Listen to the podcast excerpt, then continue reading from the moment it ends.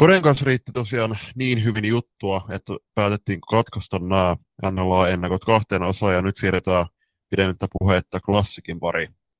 Klassik on äärimmäisen jännittävä jengi. Et toki aina, aina sellainen kestomenesty ja me tiedetään varmuudella, että sieltä tulee taattua laatua joka kausi, mutta nyt tulevalle kaudelle klassikki on.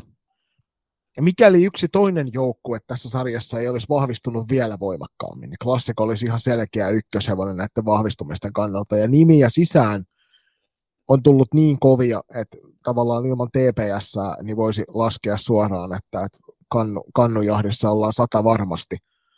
Nytkin varmasti sitä haetaan, mutta tosiaan toi Turun palloseura on sen verran rosteriltaan kenties vahvempi, että klassikin nämä, nämä tota kesän aikana tehneet vahvistukset, niin ei välttämättä riitä siihen, että, että ollaan ykkössuosikkeja, vai mitä olet Kode mieltä?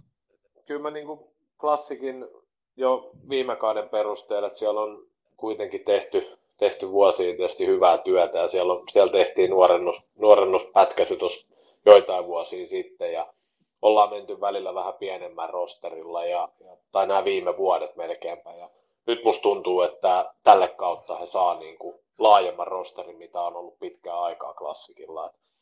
Selkeästi omaan silmään, koska siellä nyt kokenut osasto kuitenkin jatkaa, niin, niin selkeästi yksi semmoinen kärkeen, kärkeen niin kuin topa, tota, jopa mestari, mestariehdokkaaksi niin kuin oleva joukkue. Että, tota, taattuu klassik laatua niin sanotusti. Valmentaja seuran sisältä, päävalmentaja uusi, omista junioreista, tai junioreita valmentanut siellä ja nyt nousee niin kuin sieltä tota, päävalmentajaksi ja, ja tota, sitten siellä tiedetään, että homma, homma hoituu edustusjoukkueiden osalta ammattimaisesti ja, ja, tota, ja, ja puitteet on kohilla, niin, niin mikä ettei. Tosiaan kokeneet pelaajat jatkaa, jatkaa joukkueessa, että Pöllänen ja Kauppila muiden, muiden muassa siellä tulevallakin kaudella ovat taistelemassa ja sen tietää aina, kun puhutaan näistä klassikin kokeneista pelaajista, otetaan nyt vaikka pakkipari, meri, meri, pakkipari sieltä Mäkinen ja Jokinen, niin tiedät, että et helpolla pääse kentällä. Ja nyt sisäänpäin tosiaan tuli yksi, yksi valtakunnan kovimpia kassareita Julia Katajan muodossa ja sitten myöskin maajoukkue pelejä niin nuorissa tai aikuismaajoukkueestakin tuli, tuli sisäänpäin ja lähtiöiden lista on suorastaan niin kuin häpeällisen pieni. Niin se kertoo oma, oma kertomaansa siitä, että, että että niin kuin sanoit, nyt taustat on varmasti kunnossa ja se imu sisäänpäin on voimakas. Ja sitten täytyy sit unohtamatta sitä, että siellä on todella laadukkaita omia junioreita tuossa ykkösporukassa. Siis mm. aivan huikean kovia junnuja odottamassa nälkäisenä sitä omaa pelivuoroaan. Niin, mm. niin eihän tämä, tämän, tämän joukkueen pelit tulee tulevalla kaudella olemaan niin hienoja katsottavia. Niin. Joo, että ainoa, ainoa sori sanoa tähän väliin, että ainoa on yksi semmoinen, joka tota, koen, että iso menetys heille oli Sanni Niemisen lopettaminen. Että, mm. tota, muuten, niin, muuten kyllä vahvistui mm. ja vahvat tai kokeneet pysy. Niin ja siis kun Sannihan kuitenkin rupun kasvattina siirtys tosi nuoren, nuorella iällä klassikkia oli, oli ensin sitten äh, nuoriso-osasto ja sitten loppujen lopuksi kokenut kaartia, on ollut voittamassa klassikissa äh, useita Suomen mestaruuksia, ja olisi ollut varmasti tärkeä palanen myöskin tätä, tätä kautta silmällä pitää, just kun otettiin muun muassa Proossa esillä, äh, esillä nämä kokeneet pelaajat, että se on ei pelkästään menetys, pukuko, ei, ei pelkästään menetys kentällä, vaan myös pukukopissa, mutta se, että niin kuin merkittävä uudistus tosiaan tähän alkavakauteen on se, että viime kausina klassikko on tottunut olemaan kentällä niin kuin kahden kentällisen porukkana, niin nyt varmasti tuolla rosterilla pystyy peluttaa huomattavasti leveämmällä. Joo, ja sitten mä siis että tuossa mainitsikin, mutta tuo Jarkko Rinteen hyppääminen tuohon päävalmentajan pallille, hän on tehnyt todella kovaa jälkeä siellä klassikin junnuissa. Ja voin, voin itse sanoa, että, että kuuluu niihin valmentajiin, jotka, jotka junioreissa oli, jotka oli niin kuin omalla arvostusasteikolla tosi korkealla. Jo pelkästään sen takia, että se tapa, millä joukkue pelasi, oli mm. miellyttävä itselle. Niin, niin noin vahvistumiset ja noin jatkamiset ja sitten hieno, hieno valmentaja ja uusia tuulia tuohon, niin, niin odotusarvo on kuitenkin kohtalaisen korkealla.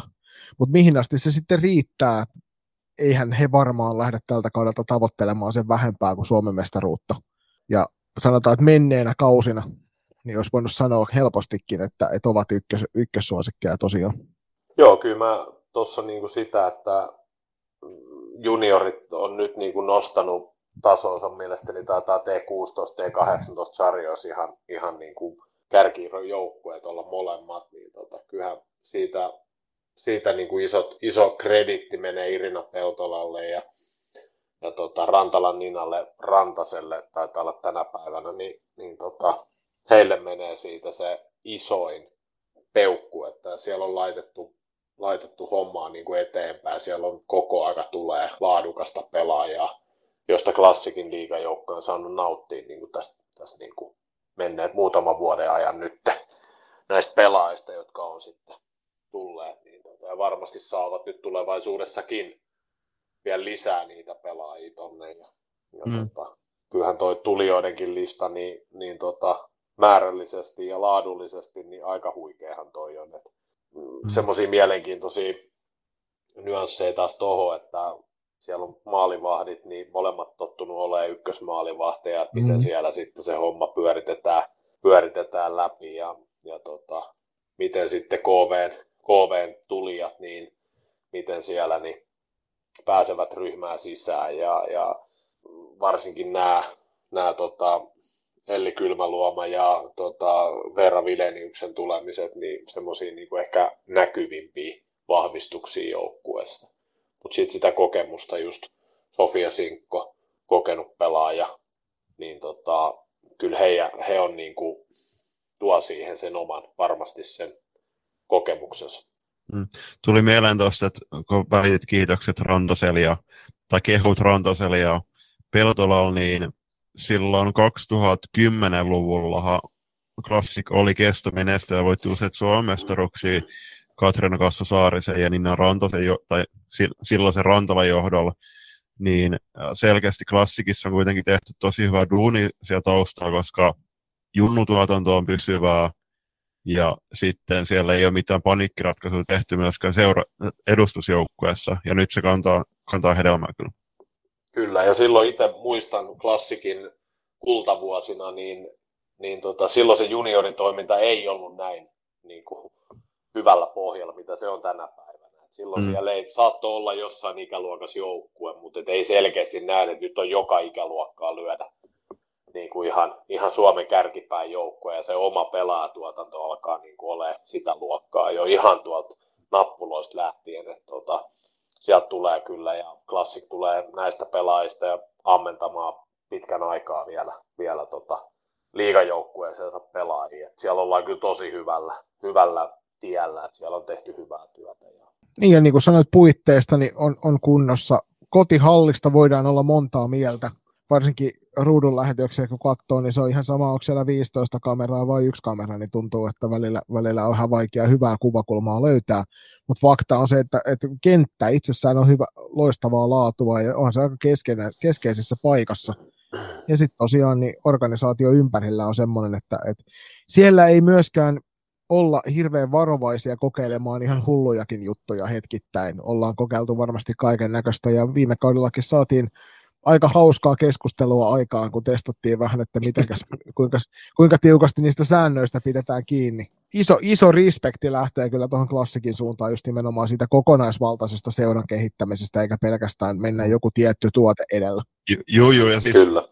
Joo, ja toi oli to, tosi hyvä pointti, toi oikein viime kauden 07-sääntö, tai säätö, ja sitten tämä Black Box, niin onhan ainakin, mä en sano nyt, että 07 sekoilu oli äh, tarkoin harkittu julkisuuden haku, mutta kyllä toi Black Box, niin Bossa Peltolan äh, johdolla, niin kyllähän he tietää, mitä keskustelu sitten virjää, mutta toisaalta se on myöskin, että niin kuin, varsinkin Black Boxin tapauksessa niin positiivista julkisuutta myöskin. Joo, ja harvo, harvoin sitä niin kuin salibändissä saat nostettua niin paljon keskustelua jonkun asuin ympärille, kun oli silloin ensimmäisissä kotipeleissä, niin se ruudun lähetys silloin, niin siitä, siitä, siitä nousi ihan hirvittävä Twitter-sota. Joo. Ja se kertoo siitä, että, että siellä kun tietoisesti osataan lietsoa oikealla tavalla, niin se muuttuu positiiviseksi sitten siinä tapauksessa. Ja se on kyllä sama, me ollaan puhuttu somenäkyvyydestä, että Klassik on myös yksi niitä seuroja, jolla on tosi vahva somepresenssi. Siellä on fiksuja ihmisiä palkattu niihin hommiin tekemässä laadukasta työtä, niin se näkee niin kuin kokonaisvaltaisesti, että tämä seura välittää niin siitä omasta maineestaan kuin myös sitä julkisuuskuvasta, mikä sitten näkyy ulospäin. Ja siellä on paikalle kuin paikalle niin yleensä valittu ihmisiä, jotka, jotka tekevät töitä sen seen eteen siinä rinnassa. Mm. Se on just näin, ja siellä ei, siellä ei tule semmoista, se on tarkoin, har, tarkoin harkittua se heidän niin kuin some, some niin kuin, mitä sieltä tulee, milloin sieltä tulee. Se on niin kuin, se tehdään niin kuin tosi, niin kuin tosissaan niin kuin ammattimaisesti. Et, et tota, se on kyllä hyvä nyt ollut just nämä uudet pelaajat, kun tuli, niin se on niin tarkkoa harkit, tarkkaan harkittu, että milloin se tulee ja, ja niin eteenpäin. Et, mm. Ja tota, kyllä se on niin kuin, kyllä se näkee, että siellä on, niin kuin, siellä on panostettu tuohonkin asiaan tosi paljon. Nyt on varmaan tarpeeksi kehuttu kyseistä seuraa ja joukkuetta, niin mennään seuraavaksi siihen, siihen kohtaan, missä pitäisi sitten taas osata veikata, että, tai haluta edes veikata, että missä, missä sijoituksilla ollaan runkosarjan jälkeen ja vaikka pientä perustelua sille antaa. Ja se olisi Kode, sun vuoro tällä kertaa ensimmäisenä hypätä sinne tulee.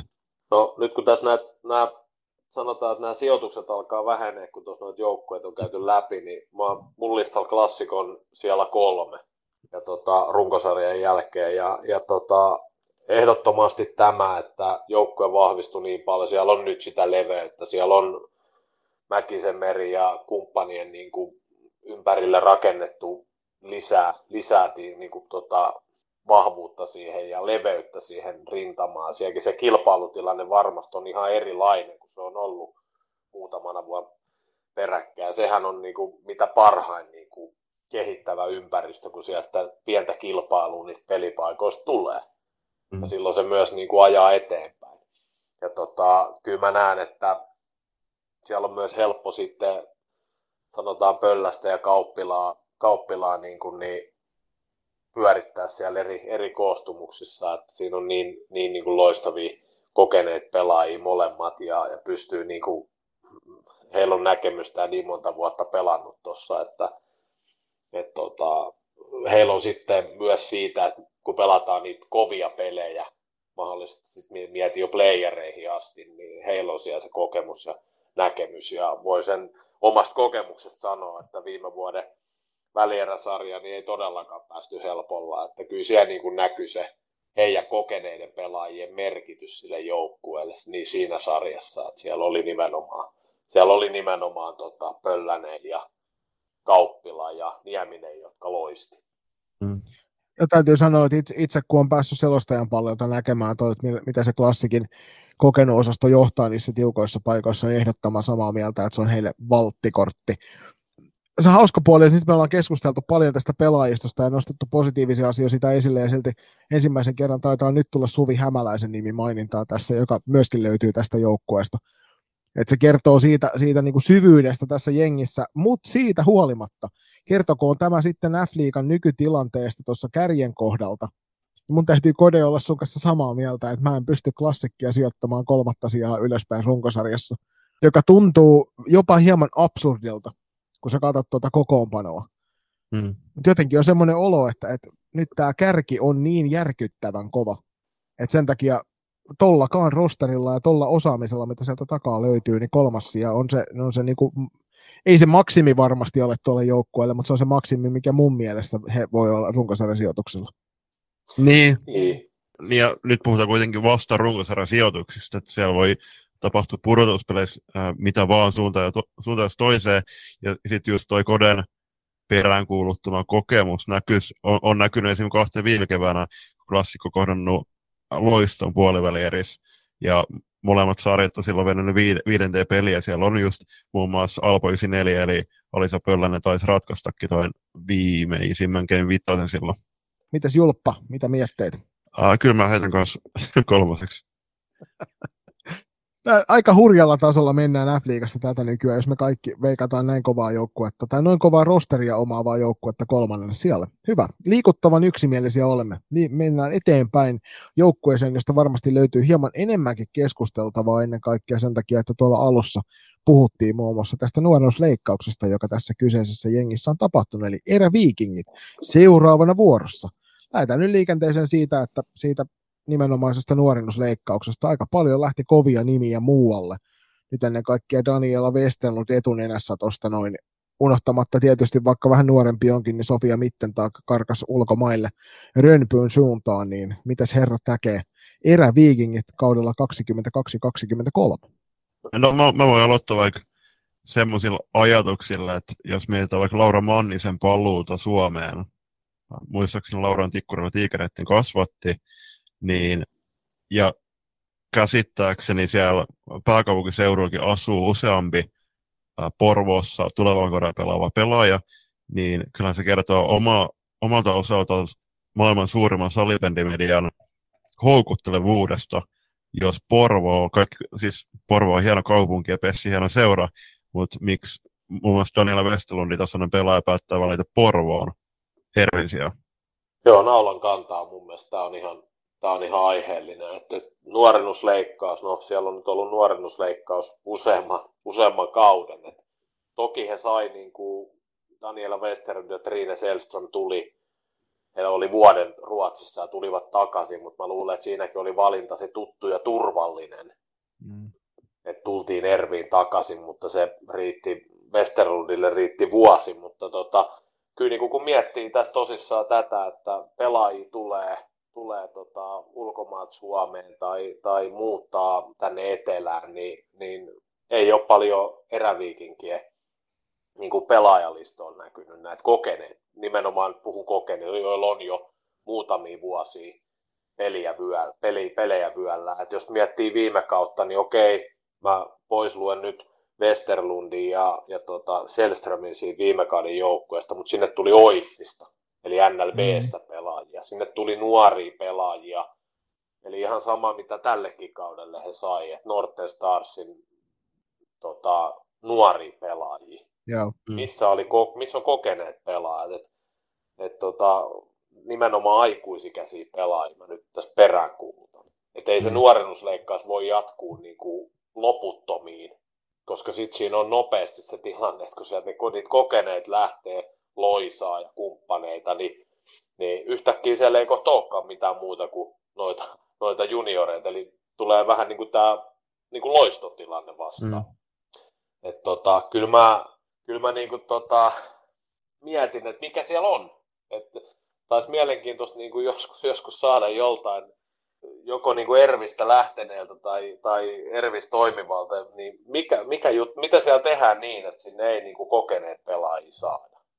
Et mikä on aiheuttanut sen, että, että mä voin henkilökohtaisesti sanoa, että mä tunnen useita pelaajia ja kun mä mietin heidänkin niin kuin valintojaan, mihin joukkueeseen se, he, se, he ei missään tapauksessa menisi, niin sieltä tulee nopeasti, että no Ervi ei menisi ikinä. Mm. Niin se mm. kertoo mun mielestä jotain, että jotain siellä tapahtuu semmoista, että miksei mennä.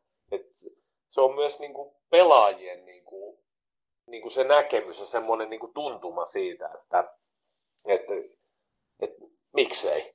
Mm. Mutta en mä oikein sit saa sitä, että miksei mennä. Niin. Mutta se on vaan niin kuin semmoinen inhon kohde on. monelle kokeneelle pelaajalle. On. Mutta jos miettii äh, näitä kahta seuraa eräviikinkin taustalla, niin okei, siis kyllä SSVssäkin pelasi joitain äh, kovia nimiä silloin junnu-aikoina näin, mutta sitten taas Tapanilla erää erittäin menestynyt seura naissalibändin puolella, miksei myöskin miessalibändin puolella, mutta silloin aikanaan äh, naisten salibändiliigassa taisi pelata jopa kolme Ervin joukkuetta samana vuonna, ja silloin... Erän joukkuetta. Niin, niin anteeksi, erän joukkuetta, juu, niin silloinhan sitä menestys tuli, junnuvuoli oli kunnossa, oli se ää, tietty seura-identiteetti ja oli, oltiin ylpeitä siitä, että ollaan erälaisia. Mutta mä en tiedä, onko samanlaista havaittavissa tällä hetkellä eräviikingit nimisen fuusioseuran taustalla. Ja kyllähän siis täytyy sanoa Ervi Junnu-tuotannosta, että kyllähän siellä tehdään kovaa jälkeen edelleenkin, että Ervi tuottaa kovaan tahtiin kovan luokan junioreita, nyt se vaan tuntuu olevan vähän se liian nopeasti, niin kuin Kode tuossa sanoi, että tulee se loistoefekti, että liian nopeasti pitää tuonne F-liigan joukkueeseen selviytyä sieltä. Että jos sitä kokenutta pelaajaa karkaa koko aika edestä, niin kohta siellä on sitten pelkkää 16-vuotiaasta kantavassa liikavastuuta. Et tulevalle kaudelle toki esimerkiksi Ervin ykköskentällinen niin on sitä luokkaa, että ei tarvi hirveästi huolehtia tuloksen teosta niiden juniorikentällisten välttämättä vielä, vaikkei toki Paajasen Maurakaan kauhean vanha pelaaja vielä ole. Mm. Mutta Mut on jo iso, kokenut kuitenkin. On kyllä nimenomaan. Ja iso, iso, kysymys, iso kysymysmerkki tässä joukkueessa mulle on tuo maalivahtiosasto. Nyt ennen kaikkea tietysti se, että Laura Loisa teki viime kaudelle paluun ja pelasi loistavan kauden.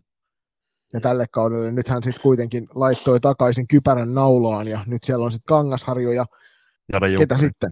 Niin, mutta se on taas juniori-ikäinen maalivahti, eikä Elsikään vanha maalivahti vielä ole. Ja mm. ennen kaikkea Elsin viimeiset muutamat kaudet on ollut vähän sellaista, että, että hän ei ole ehkä lunastanut niitä odotuksia, mitä hänen ainakin itse asetin aikanaan. Niin tota, kevyen huolissaan saa olla tuosta, että mihin, mihin toi mahtaa viedä. Että, että siellä olisi varmasti kaivattu niitä vastuunkantajia, jotka nyt muualle karkasivat, niin ka- kaivattu tuohon joukkueen vahvuuteen myös nyt viikonloppu, ensi viikonloppuna alkavaan f kauteen. Mm. Toki Ervin puolustukseksi niin kuin tulevaa kautta silmällä pitää. Täytyy sanoa, että, että joukkue pelasi siellä Czech Openissa Prahassa erittäin hyvän turnauksen ja niin kuin sanoit, niin e, okei, okay, ei niiden junnoja hirveästi tarvitse murehtia sit vastuun kannasta, kun siellä on kuitenkin Monta Likki, Taro Nurman ja Maura Paajanen, mutta toisaalta joukkue niin ei Ervi pitkältä menemään, jos siellä on vaan yhden kentän joukkue. Mm. Toisaalta viime kaudella mestaruus voitettiin kahdella kentällä. Joo, ei se, se ei ole se. Kyllä se just niin kuin siinäkin on, niin kuin, että ei, pelaajamäärällä ei, ei voiteta. Mutta kyllä mä tuossa sen lisään vielä tuohon, että sai, että tuot tuli tuolta Viron puolelta tietääkseni. Mm, totta, Saskia Orma. Saskia Ormak oli se toinen maalivahti. Maalivahti tota, kolmikossa. Et kyllä mulle kysymysmerkkejä aiheuttaa, että Elsi Kangasharjuhan, Kangasharjuhan on loistava maalivahti. En tiedä, en tiedä tosi vaikea, ymmärsin, että aika haastava viime kausi. Ei hirveästi pelannut, että sieltä olisi Mannila Emma pelata Joo. paljon pelejä runkosarjassa ja mun mielestä oli poissaolojakin Elsiltä, Elsil paljon, että oliko loukkaantumisia sitten, että et tota, veikkaisin kuitenkin, että Elsi tulee olemaan Ervin ykkösmaalivahti ensi kaudella, mutta, mutta saas nähdä. Mut Kasku se ei Julppa heittänyt sitä Saskiaa sinne, kun Saskian fanipaita löytyy, löytyy sieltä vaatekaapista kuitenkin, niin mä että se tulee välittömästi sieltä esille. Joo, sitten taitaa olla viimeisenä vuorossa se, että veikataan, että mihin tämä eräviikinkien meininki tulevalla kaudella riittää. Ja tässä alkaa olla, oliko sulla vielä Julppa tähän väliin? Niin, niin siis toki tähän kun puhuttiin tuossa uh, NLA ennakon ensimmäisessä osassa vähän noissa ulkomaalaispelaajien uh, määrästä naisten liikassa menneen vuosin, niin toki Iris Brun uh, saapuu nyt Sveitsistä käsittääkseni pelaamaan nyt syyskauden Ervi Riveihin. Uh, kyseessä on joku opiskelijavaihto varmaan Helsinki, Helsingin yliopistoon, niin Ervillähän on kuitenkin kytköksiä myöskin tänne Tsekin suuntaan, koska tekevät mm. yhteistyöt just esimerkiksi Czech Openin kanssa. Niin äh, mielenkiintoista nähdä, että minkä tasoinen pelaaja muun muassa esimerkiksi Iris Bruno ei hirveästi saanut kyllä siellä Czech Openissa sillä vielä vastuuta, mutta äh, varmaan niin kuin, siis semmoinen pelaaja, jota kannattaa seurata kyllä. Ehdottomasti. Joo, joo nuorten maajoukkueessa ollut, ollut mukana, mukana. että ei, itsellä ei ole minkään näköistä, näköistä tota, tietoa hänestä, hänestä ja, tota, mutta siis joukkueenahan Ervi ei, ei tos niin kuin, että ykköskenttä tulee ole, ole tosi kova, mutta sen takaa löytyykö sitten, sitten tota, koska nyt sieltä kuitenkin mietitään, niin joukkueesta, lähti kaksi kovaa, kivikovaa sentteriä, Rautasen Jenni ja Westerlund jo molemmat sentteripaikan pelaajia, että, nyt pitää löytää sieltä ykköskentää takaa sit niin kuin jo, jo tota, ja jos katsoo tota nimilistaa, niin, niin mä en sinne semmoisia sanotaan, että potentiaalisia sentteriehdokkaat tuossa ei hirveästi mun silmiin niin kuin oo. Et jos Nurman kantaa se ykkössentterin vastuun, niin, niin tota, sen jälkeen niin, niin tota, kuka sitten on, kuka sit on sen kakkos- ja kolmosentteri siellä. Et kyllä mä sanon, että ykköskenttä on kova ja yk, yhden kovan ykköskentän he tulee saamaan, mutta sitten mm. sieltä takaa löytyykö enää, enää niin kuin haastamaan näitä kärkijoukkueita, että riittääkö mm. se leveys sitten siellä enää. Mm. Niin ja viime kaudella kuitenkin se leveys riitti siihen pronssimitaliin osittain senkin takia, että siellä oli just Rautanen Westerlund ja sitten kun äh, Nurman on itsekin sanonut, että viime kaudet on ollut tosi haastavia loukkaantumisten takia, ja ei Kyllä. ole ihan täydestä eräs vielä tällekin kaudelle, ja sit ei ole niin kuin täyttä varmuutta sitä, että pystyykö pelaamaan koko kautta, niin siinäkin on taas, että jos Nurman on sivussa, niin sit kuka, kuka sitten on se ykkössentteri? No sitten se menee mielenkiintoiseksi, että, että Tarulla on ollut harmittavasti paljon loukkaantumisia tässä viime vuosina, ja, tota, ja varmasti jos olisi ehjänä ollut, niin todennäköisesti kamp kilpailisi ehkä lähempänä maajoukkuetta hmm. tällä hetkellä, mitä on. Mutta mä luulen, että nuo loukkaantumiset on vaikuttanut tosi paljon siihen, miksei Taru enemmän olla nähty A-maajoukkueen mukaan. Varmasti yksi syy on siinä. Sitten tietysti Paajasen Maura on, on sinne ykköskenttään niin tosi kova. Ihan tällä hetkellä mun mielestä liigan, liigan niin kuin kärkipäähyökkääjiä ja kelpaisi varmasti moneen joukkueeseen niin kuin hyökkäämään. Et, tota, et, et, kyllä tuo ykköskenttä, niin kuin mä sanoin, on kova. Sitten mm. tietysti puolustuspäästähän löytyy, että, et Trine Selström, Mirva Laitinen, Milla Ylikojolla. Tuossa nyt niin kuin mun mielestä tuommoinen kolmen kärki heidän puolustaja. Sitten tietysti Sandra Fredman, joka oli, oli U19-kisoissa, niin näitä nuor, nuorta, nuorta puolta.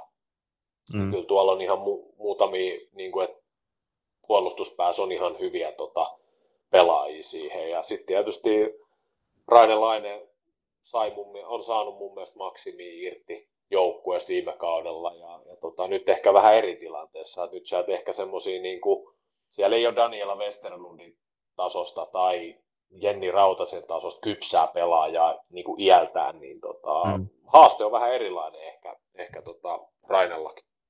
Mm.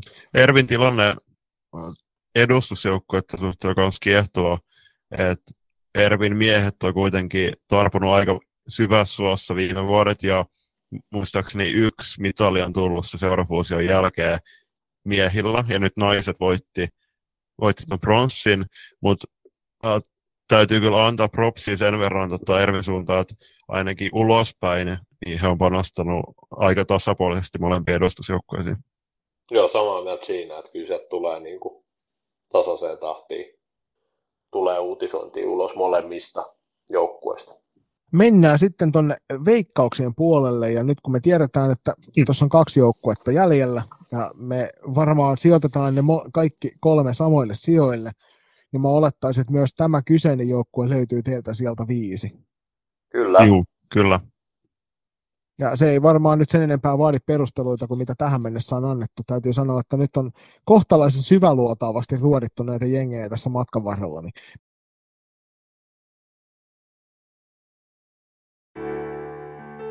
näin syksyn saapuessa ja iltojen pimetessä.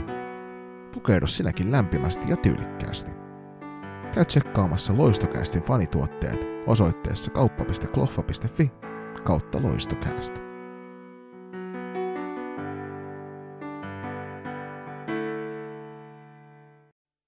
Hej, My här från Thorengruppen. I Umeå lyssnar vi också på Loistokast. Mennään suoraan tuohon seuraavaan, joka onkin tuolle Jukkalle kovin tuttu joukkue, eli Porvoon salibändi seura, keltaiset, keltaiset paholaiset sieltä Porvoon suunnilta. Ja tota, Porvo vahvistui vielä entisestään.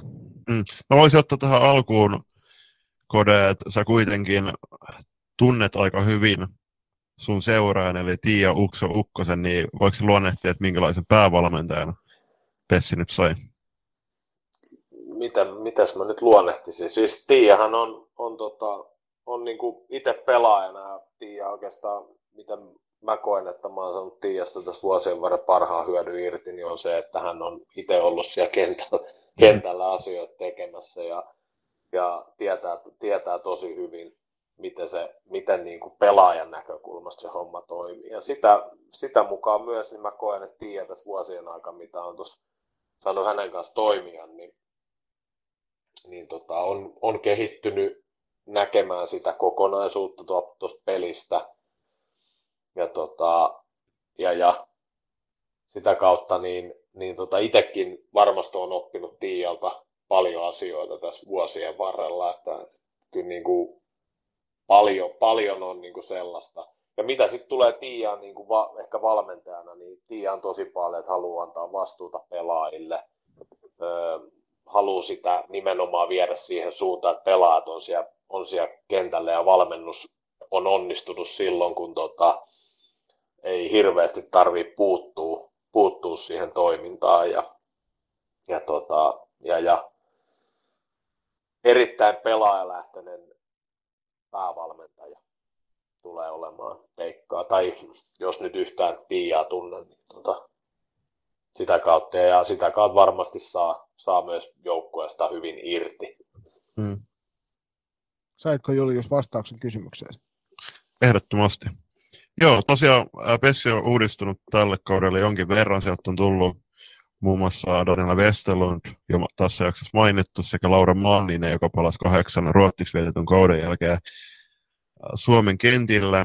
Ja sitten pitää totta kai mainita myöskin Annina Levelampi, joka teki paluu välivuoden jälkeen liikakentillä.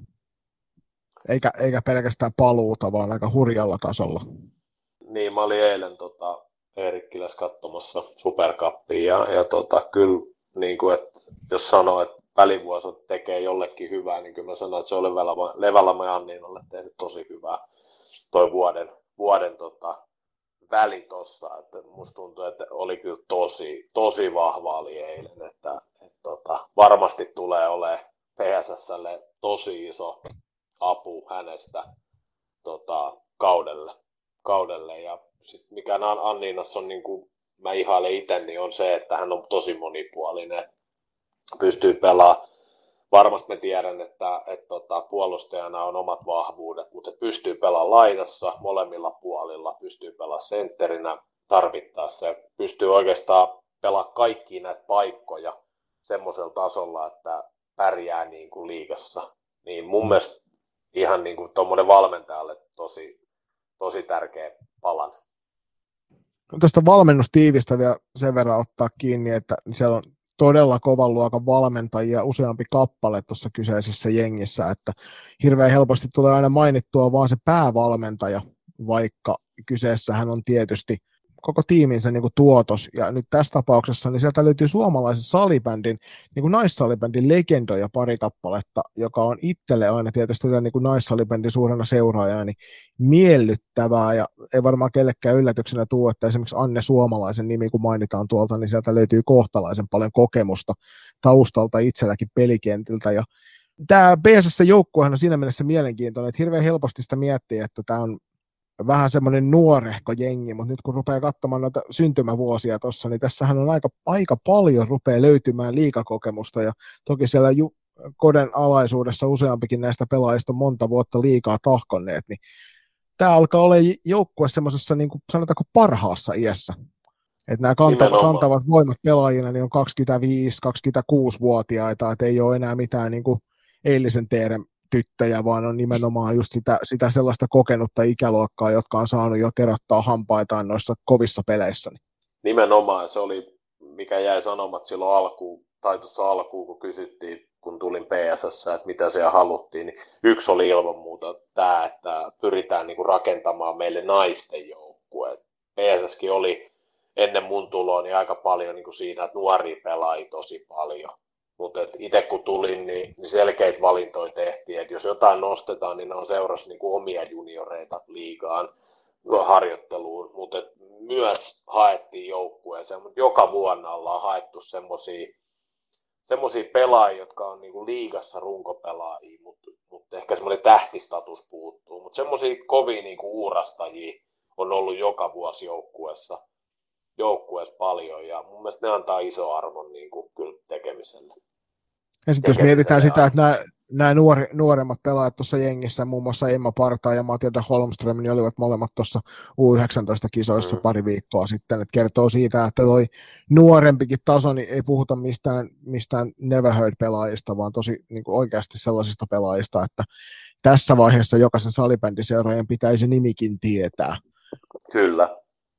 Ja se on toisaalta, niin kuin sanotaan, että, että ton joukkueen ehdottomia vahvuuksia, samoin kuin sen joukkueen, joka sitten ainakin henkilökohtaisesti papereissa löytyy runkosarjasijoituksella yhden, yhden korkeammalta pykälältä kuin tämä jengi. Niin just nimenomaan toi, että nyt puhutaan, että siellä on niitä ju- nuoria, mutta se on sopiva määrä, että se ei ole koko, koko joukkue ei, ei ole pelkästään nuoriso-osastoa, vaan niin, että siellä on tämä on vähän niin kuin vanha, vanhan kanssa silloin, kun puhuttiin jääkiekon SM-sarjasta, nämä kaikki Timo Jutilat ja aikanaan sanoi, että sä menit sinne koppiin oppimaan tavoille. Mm.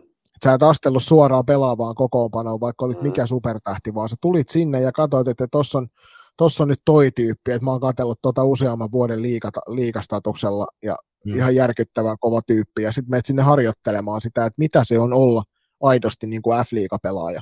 Mm. Musta tuntuu, että tässä, tässä ja sitten TPS, niin kuin PSS ja TPS on ne, joissa toi toteutuu varmastikin.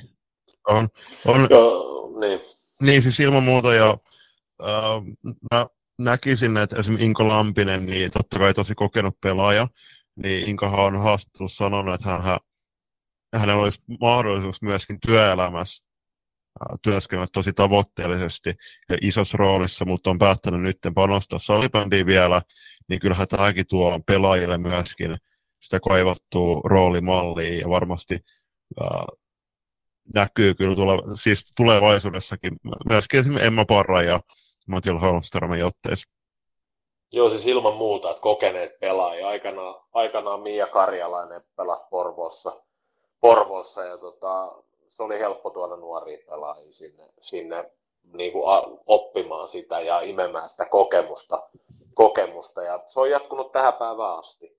Et siellä, on, mm. siellä on tosi paljon kokemusta ja nimenomaan toi on se voimavara nyt ollut, että mahdollisuus on ollut rakentaa vähän kokeneemmille, kokeneempia pelaajia. Kyllä mä sanon, että moni, moni myös niin kuin kokenut pelaaja sitten, että miettii valintoja tehdessä, että meenkö, meenkö joukkueeseen, missä on tosi nuoria pelaajia, vai meenkö joukkueeseen, missä on kuitenkin ehkä vähän sitä omaa ikäluokkaakin olemassa, että siellä on vähän jo sitä elämän niin kuin, kokemusta, niin sekin on niin kuin, varmasti yksi semmoinen valinta, mitä tehdään.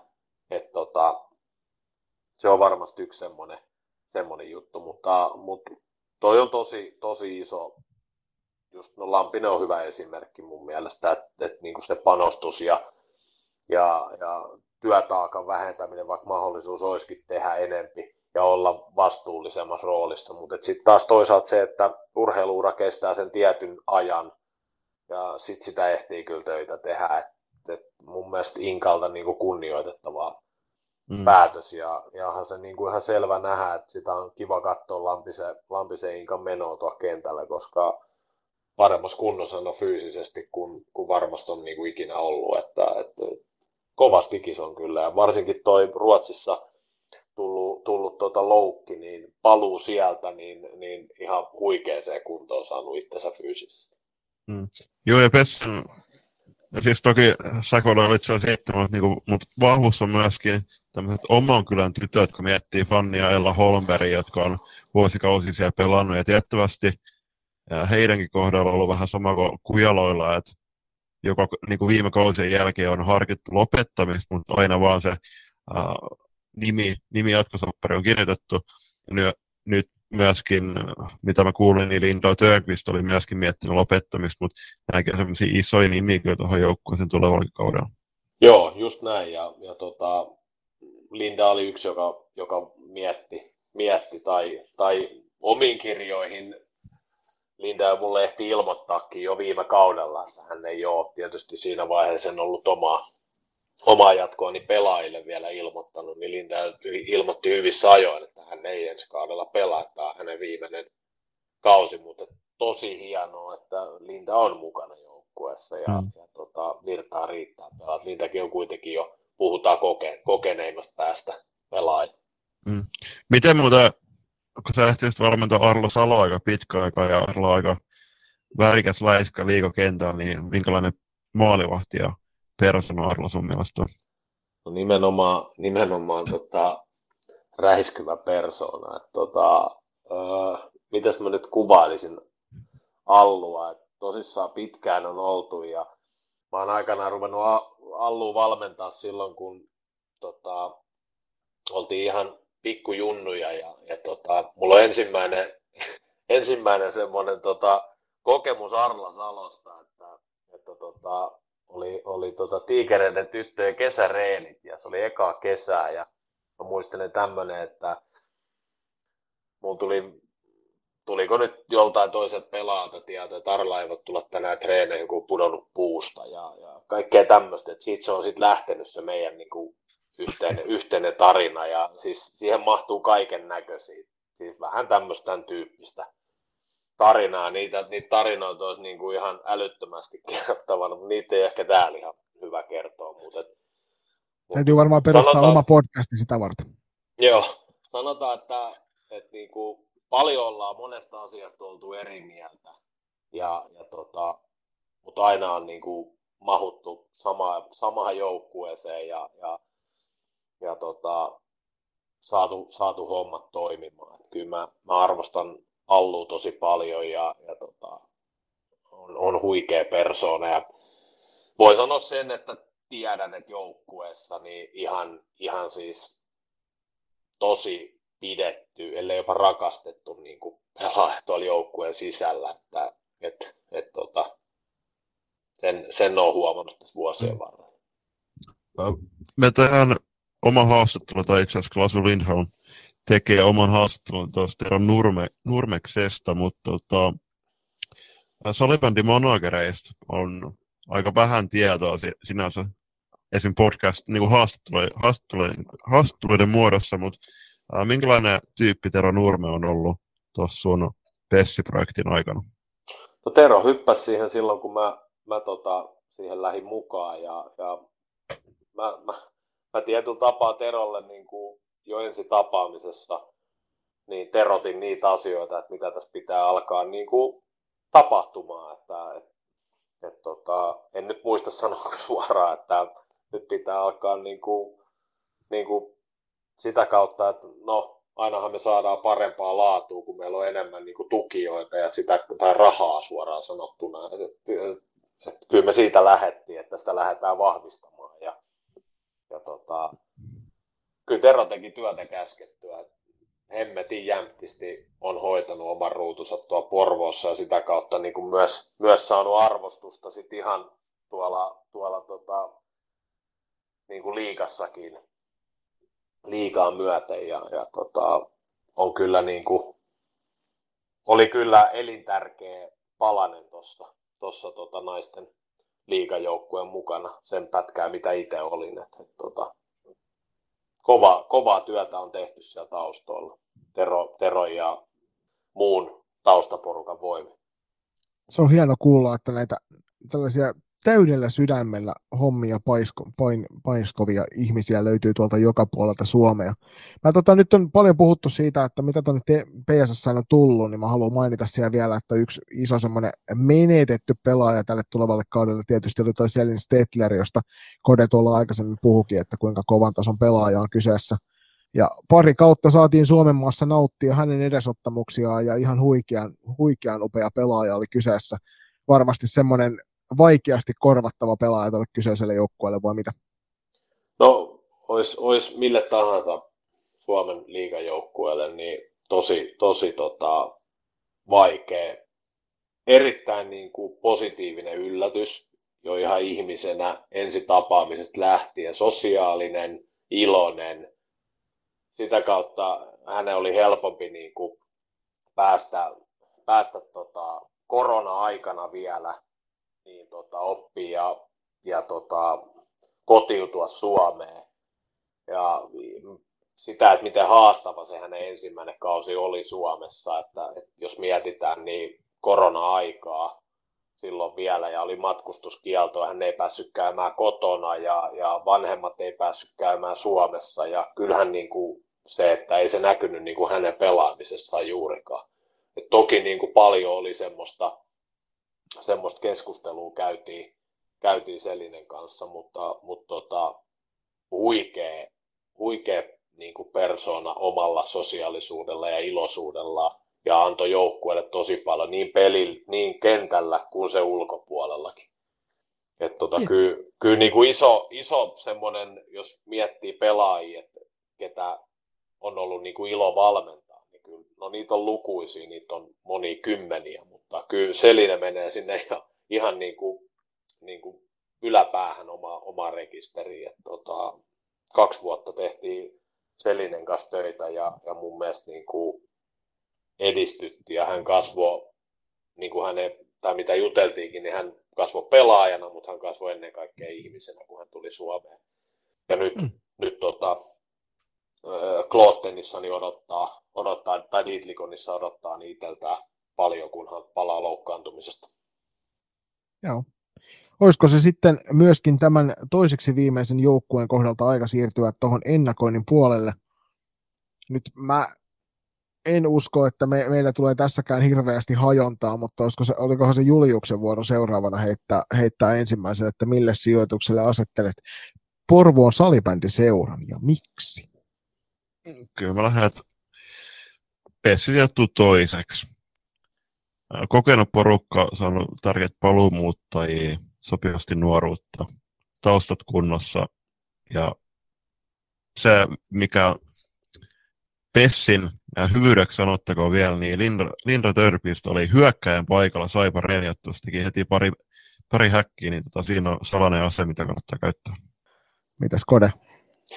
Joo, itsellä kans runkosarjan jälkeen niin sijoitus on kakkonen ja, ja tuossa oikeastaan niin kuin sanoinkin, että ryhmä on tosi terävä, tosi terävä sieltä ylhäältä, mutta myös siinä, että, että niin kuin nyt nähdään, niin, niin ei hirveästi, hirveästi ei ole varaa kyllä kauden aikana sitten niin kuin sairastuvalle pudota pelaajia. Että, että toivottavasti Elina Hautojärvi, Julia Turunen pääsisi mahdollisimman pian, pian tota pelikuntoon, että kyllä heitä varmasti niin kuin sinne odotetaan. Et tota, mun mielestä he saivat täytettyä lähtiöiden listaa noilla kolmella mm. kivikovalla hankinnalla.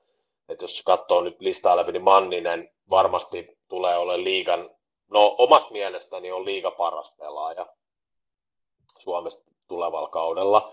Mm. Daniela Westerlund varmasti yksi kärkinimi ja sitten Annila Levälampi, niin tuossa on kyllä kolme semmoista, että kyllä noilla paikataan aika paljon niitä lähtiöitä Stetler, Saario, Saarikoski ja kumppanit.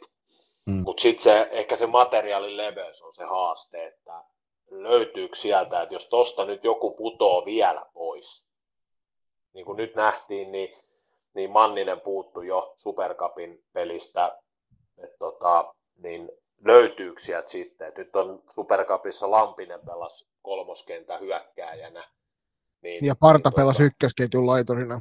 Kyllä, että siellä on nyt jouduttu puolustajia peluttaa, tai selkeät puolustaja roolin pelaajia peluttaa hyökkäin. Mm. Toki Emma Parta pelasi viime vuonna TPS-finaalisarjassa hyökkääjänä. Et tota, se, oli ihan, se oli ihan selkeä valinta meiltä silloin, ja, ja tota, luulen, että Tiia tiimeineen on, on tota, varmasti myös sen, sitä samaa, samaa mietintää tehnyt, että se voi olla, että Parta pelaa, pelaisi joka tapauksessa hyökkää. Mm. Mm. Joo, tosta, tota, niin, siis Elina Hauta, Hautajärvi sen verran, että haastatteli häntä silloin Suomen Cupin finaali viikonloppuna, silloin kun olitte pelaamassa Turussa, niin hän odotti kovasti näitä viime kevään playereja, valitettavasti ei päässyt pelaamaan, sitten mä juttelin hänen kanssa tuossa tota, hallilla Saipa reeniotteluaikaa Aurora hallilla, niin hän just sanoi sitä, kun mä kyselin vähän paluaikataulua, niin hän sanoi, että, no, että ei tässä auta niin hätiköidä, että kuitenkin hän haluaisi tulevan keväänä sitten kuitenkin olla myöskin pelikentällä pelaamassa eikä siellä katsomassa kannustamassa. No Elina Hautajärvellä on kaksi, tota, kaksi viimeistä kautta, niin on nimenomaan pelit loppunut, pelit loppunut playoff-vaiheessa. Että, et tota, kyllä se on tosi kova kohtalo ja kyllä me niin kuin, että viime keväänä, viime keväänä niin kuin tosi iso suru oli kyllä siinä, että jouduttiin Elinasta luopu loistava kausi, paras oikeastaan kausi Porvos, mitä hän on pelannut. Niin tota, kyllä se oli meille kyllä tosi iso menetys, että meidän periaatteessa kolmoskenttä hajosi sitten palasi, mm. kun sieltä putosi Turunenkin jossain vaiheessa pois, niin tota, kyllä, se, kyllä se aika koville otti. Mä itse myös veikkaan PSS siellä kaksi, ja Joo. perustelut voitte kuunnella tuosta aiemmasta 15 minuutista. Siirrytään viimeiseen joukkueeseen, ja nyt en varmaan spoilaa tätä kenellekään, kun sanon, että jokainen meistä kolmesta on tämän joukkueen sijoittanut runkosarjan ykköseksi. Ja TPSn kohdalla, niin rosteri, rosterista kun puhutaan, niin voidaanko jopa sanoa, että kaikkien aikojen kovin joukkue paperilla? No sanotaan ainakin, että kaikkien aikojen kovin TPS-joukkue paperilla. Mm-hmm. En tiedä, en rupea, en rupea vertailemaan, että se on ollut kovin ryhmiä paperilla, että on ollut aikanaan Tapanilainen erä, erä on ollut aikanaan ja klassikin joukkue. En rupea näitä vertailemaan, mutta tosi kova siis paperilla joukkue. Et tota, kyllä niin kuin, jos mietin eilistä Supercupin peliä, niin siinä oli PSS omat momentumissa ja, ja siellä on, tiedän, että PSS on ollut rikkonaista kesää, on ollut maajoukkojen leirejä, että sieltä on kärki ollut poissa, mutta, mutta tota, ja varmasti niin kuin pystyvät, pystyvät haastamaan, mutta sitten kun lähdetään pelaamaan esimerkiksi finaalisarjaa paras seitsemästä, niin tota, kyllä, kyllä voi, voi niin kuin sanoa, että jos sinne, sinne tota, kuka tahansa nyt pääseekään mahdollisesti Tepsiä vastaan, niin tota, kyllä se vaikeaa on. Me tuossa kävin tekemässä F-liigalle jaksoa TPSstä ja siinä juteltiin pelaajien ja taustajoukkojen kanssa ja myöskin joukkueen päävalmentaja Akin kanssa hetken aikaa näistä. Ja mä sanoin, sanoin kyllä selkeästi, että odotusarvot ympäri Suomen on sitä tasoa, että jos tällä joukkueella ei olla vähintään finaalissa, niin siinä on sitten epäonnistunut kentällä ja kentän ulkopuolellakin aika moni asia. Että kyllä tässä ihan selkeästi näkee sen, että nyt on laitettu ne kaikki kuuluiset munat samaan koriin ja nyt näytetään tällä sata, TPS 100-vuotiskaudella, että tämä jengi, tämä jengi vie ton, ton homman. Ja nyt on sanottava myöskin, puhutaan paljon tästä rosterista ja puhutaan erilaisilta NR-rahoista ja muista, niin fakta on se, että viimeisen parin vuoden aikana TPS on tehty todella paljon hommia taustoilla, jotta se homma on oikeasti laitettu kulkemaan oikeaan suuntaan. Ja siihen viimeisinä paloina sitten on niin se Villanderin paluu ja sitten tietysti näitä pelaajia, jotka tuohon nyt on ilmestynyt ympärille. Niin siitä täytyy nostaa kättä lippaan kyllä sinne toimistolle ja taustahenkilöille, että on tehty todella hyvä duuni siihen, että toi on aidosti nyt Turun palloseuran naisten edustusjoukkueen niin yksi houkuttelevimpia paikkoja huipputason salibändipelaajille Suomessa.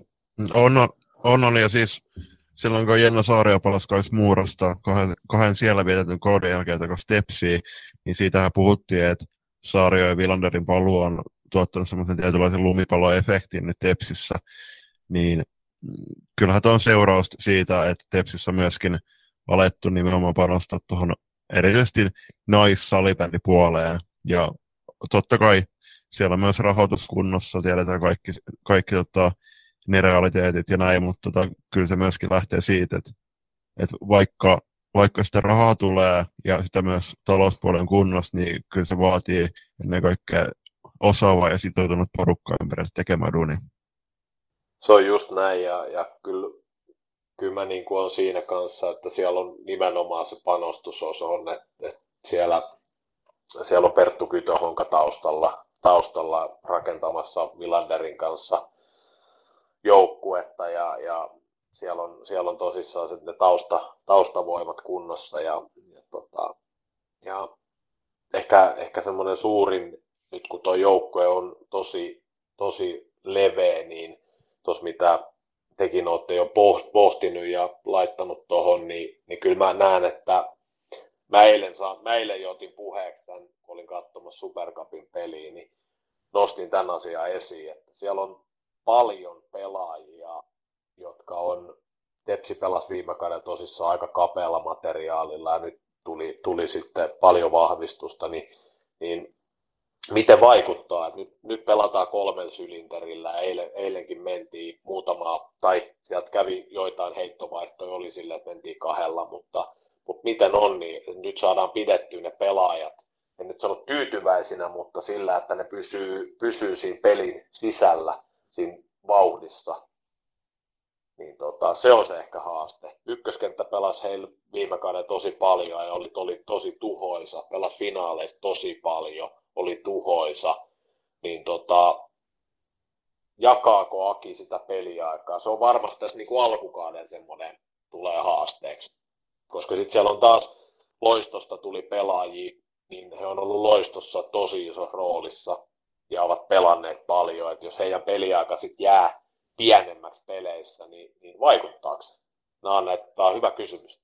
Mm, niin ja siis... Joo, ja sit, niin, niin, Niin, siis mä mietin, että nämä loistostakin tulleet pelaajat, niin uh, kaikki on kuitenkin T21-ikäisiä joukkueella on yhteisjoukkoja esimerkiksi Virmon kanssa SM-sarjassa, mutta juurikin se, että he on tottunut pelaamaan isoja minuutteja liikokentillä, niin ei he varmasti tyydy, tyydy siihen, että, että jos se peli sujuu liikassa, niin heidät ohjattaisiin ottamaan jotain isoja minuutteja T21 SM-sarjaan, jossa... Joo, joka se, mu- ei ole se, se ei ole Tai Divarin puolella. Niin, tai Divarin puolella, joka, joka muutenkin uh, ei, ei hirveän iso kunnioitus kuitenkaan pelaajien kohdalla näytä nauttia. Mm.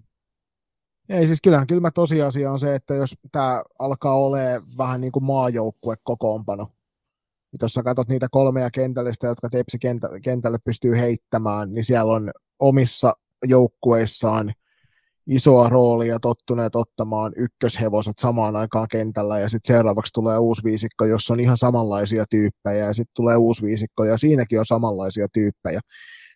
Niin Tämä on varmasti myös etukäteen jo Vilanderin puolelta pohdittu ja joukkueen kanssa keskusteltu asia, että kenellekään ei tule semmoinen olo, että astutaan varpaille, jossa satut istumaan jonkun erän vaikka vai niin sanotussa vilttiketjussa, että tuntuu, että kahdella saadaan parempi pelirytmitys. Tai nyt fa- ihan faktana se, että jos niin kuin nyt nähtiin Supercupin peleissä, että ykkösen peli ei toiminut, mm. mm heiltä löytyi kaksi kovempaa kentällistä laittaa siihen. Ja tietysti nyt niin kuin on erikseen mainittava tämä, mitä me ollaan nosteltu Julpan kanssa monta kertaa esiin, niin Ella Alanko Salminen, joka neljän vuoden tauon jälkeen niin palasi Supercuppiin ja oliko kentän paras pelaaja, no aika lähellä ainakin. Eli no tuli hu- ehkä... huikealla tasolla takaisin, niin. niin se kertoo vaan siitä, että minkä, minkä tason joukkue on kyseessä. No sanotaan, että Alanko oli mun mielestä var- taisi olla ainakin virheettömin pelaaja Joo. kentällä. Että tota, mä en nähnyt yhtään, että olisi, että olisi antanut harha, harhoja, harhasyöttöjä. Että tota, menetti palloa tosi vähän. Todella luotettava. Mä luulen, että Aki saa, niin kuin, Aki saa Ellasta niin loistavan pelaajan, nimenomaan sentteri, monipuolinen pelaaja. Näytti olevan, että jalka nousee samaa tahtia kuin aikaisemminkin, on hyvässä kunnossa niin tota, hänestä tulee olemaan vielä, ja nyt on kuitenkin vasta pelattiin Superkappia, Ella on ollut tuon kesän tuossa mukana, niin mä mm. sanon, että kausi kun menee pidemmälle, niin hänestä tullaan saamaan vielä enemmän irti. Mm. Et siinä on nyt oikeastaan tosi kovat, kun miettii, tota, miettii tota TPS-sentteri kolmikkoa, niin, niin kyllä mä, niin kuin, että toi on hurjaa, että siellä on Saario, Höynälä ja Alanko.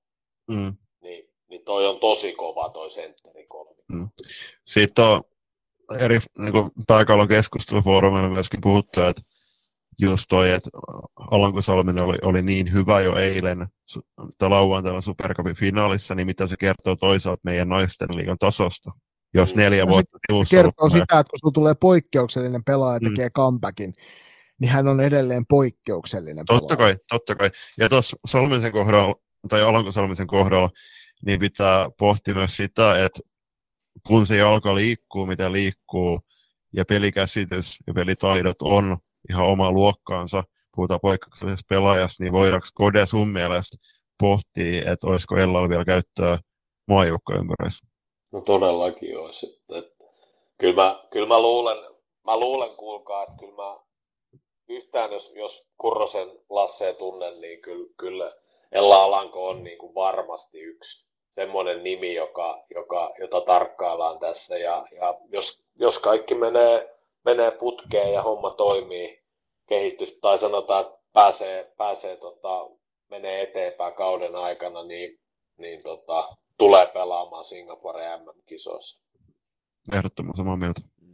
Sitten jos täytyy niin kuin joku semmoinen heikko kohta etsiä viime kaudella eritoten, mikä Tepsistä mekin Julpan kanssa moneen kertaan se nostettiin esille, niin toi puolustuskalusto, ja sinnehän tosiaan nyt ilmestyi sitten loiston puolelta Emilia Pietilä ja Henrikka Maikola paikkaamaan niitä lovia, mitä siellä on. Niin nyt täytyy myös sanoa, että kun senttereistä puhuit, niin nyt on myös pakkikalusta sellainen, että kolme kovaa paria pystyy koko aika pyörittämään, ja ennen kaikkea sitä tiivistetään, niin sitten löytyy kaksi niin järjettömän kovaa puolustajaparia, ja sitten ennen kaikkea sitten tietysti maali, maalitolppien välistä löytyy yksi Suomen kovimpia maalivahteja. Hmm. Niin, niin, kyllähän tämä niin kuin tasapainoisesti rakennettu jengi, jossa, jossa on varmasti, niin kuin, sit kun on vielä hyvä, hyvä päävalmentaja, joka varmasti hoitaa taustoineen nämä asiat kunnolla, niin tässä on kauhean vaikea lähteä puhkomaan mitään semmoisia reikiä mihinkään kohtaan. No niin, se on, se on ihan totta ja kyllä toi, niin kuin, niin kuin puhuttiin, niin toi, toi, kyllä toi materiaali laajeni ja, ja, tota, ja no mä korjaan sen verran, että mun mielestä Vuorella on, on, on liigan paras maalivahti. Mm. Et, tota, oli sitä viime kaudella, haastajia oli, oli mutta kyllä mä Vuorella on niin kuin kokenut maalivahti ja, ja tota, hyvä maalivahti, niin se antaa hyvän mahdollisuuden tuohon. Ehkä just haasteena mä heitän, että siellä on hyviä puolustajia. Leminen on, on liigan yksi parhaita, mutta Leminen on, on ollut kyllä loukkaantumisherkkä mm, mm. Vuosi, tässä viime vuosien aikana. Et, et se on kysymys, että kestääkö. Ja, ja mä tiedän, että, että TPS oli myös Laura Mannisen ja, ja Daniela Westerlundin perässä. Että se on, että aivan varmasti, kukapa ei olisi ollut, niin tota, kyllä siellä on, on niin kuin sitä, että sinne näitä, näitä pelaajia myös haettiin varmasti. Ja tota, kyllä se, kyllä se niin kuin vaan, vaan sitten niin kertoo, että sinne on ollut oikeasti haku päällä, että sinne oltaisiin saatu vieläkin kovempia. Kyllä se niin kuin tukee sitä ajatusta, että Akil on, Akil on kovat piipussa myös miettien Champions Cupia, että tota, sinne ei lähetä vaan enää hakea kokemusta, vaan varmasti niin kuin lähdetään haastamaan.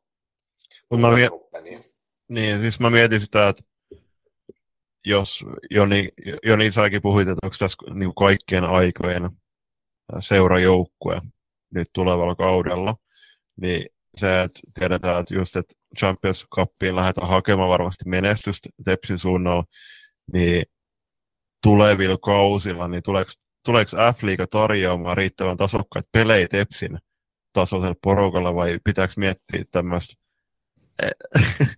en mä, sano, en mä sano, että... Salibändi, salibändi jota Eurooppa, Eurooppa niin, kyllä. liigiä. Niin, niin en mä, mä en tiedä siis, mä ehkä haen sitä, että sit varmaan niin pitää alkaa miettiä myös tämmöisiä harjoitusotteluja ja pelireissuja jonnekin Ruottiin Sorengruppiin vastaan.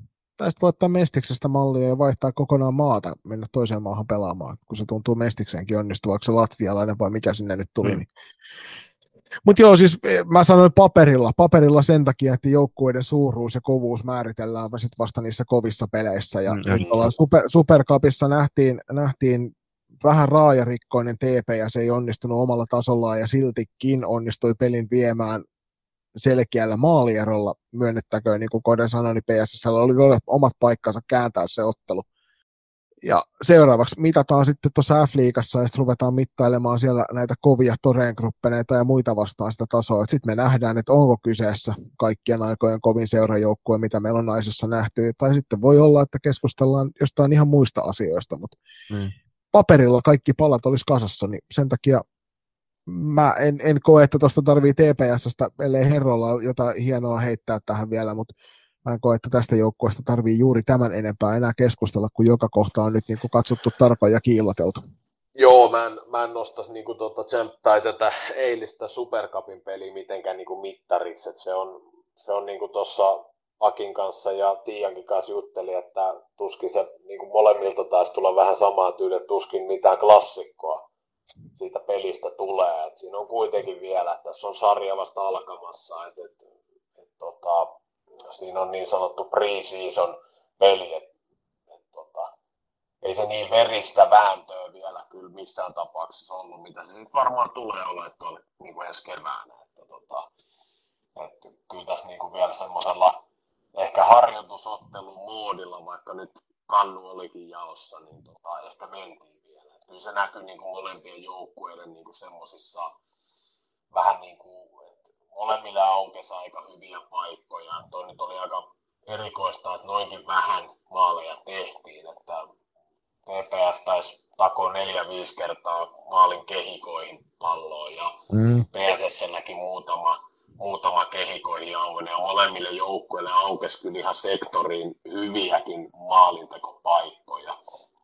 Et ehkä molemmilta jopa vähän, ja niin kuin te sanoitte, että Tepsin ykkönen oli tehoton, että Nordlund teki viimeisen tyhjiin, mutta muuten ykköskenttä oli aika varjossa.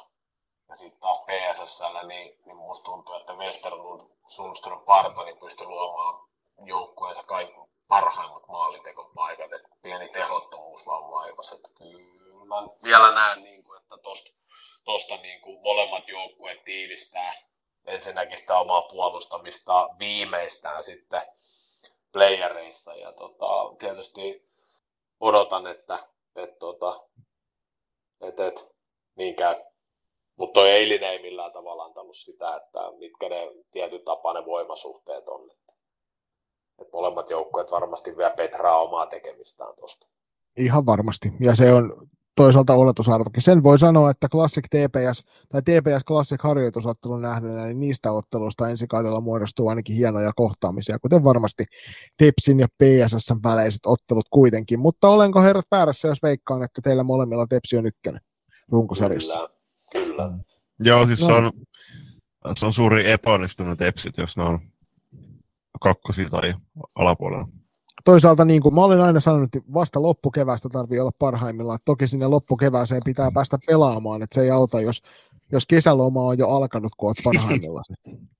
No se Mut on hei. hyvä metodi, että tietyt asiat kun on kunnossa, kun sarja alkaa, niin, niin oot aika pitkällä. Että, että, että sitten se kehittyy se peli siinä kauden myötä ja on sitä jossain tapauksissa jouduttu reivaamaan sitä omaa peliä kauden sisälläkin aika paljon ja aloittaa niin sanotusti jo, joitain asioita ihan alusta, että ollaan päässyt takaisin tien päälle. Mutta kausi on pitkä. Just näin. Siinä olisi nyt käyty kaikki nämä liikajoukkueet nope, nopeasti tai nopeasti kahdessa osassa läpi. Öö, me otetaan tähän väliin pienet mainostauot ja sen jälkeen käydään läpi nopeasti kysymyssarja niin, että minä kysyn ja herrat vastaa ja katsotaan saadaanko hyviä vai erittäin hyviä vastauksia. Yhtä ulalla kuin mummo Kuutamolla ilman sukkapuikkoja. Loistokäästä.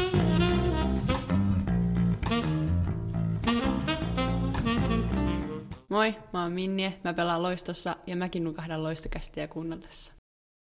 NHL ennakko on nyt viime joukkoita meidän paketoitu, eli eiköhän mennä kuulijakysymyksiä, jotka tekee nyt pitkästä aika Iso kiitos jälleen kerran kuulijoille siitä. Mennään tämä sillä tavalla, että minä esitän ja herrat vastaa ja katsotaan kuinka hyvää vastausta saadaan aikaan. Ensimmäisenä, mitä mietteitä KV-naisten joukkue herättää? Uh, huolestuneita fiiliksiä noista f kohtaan.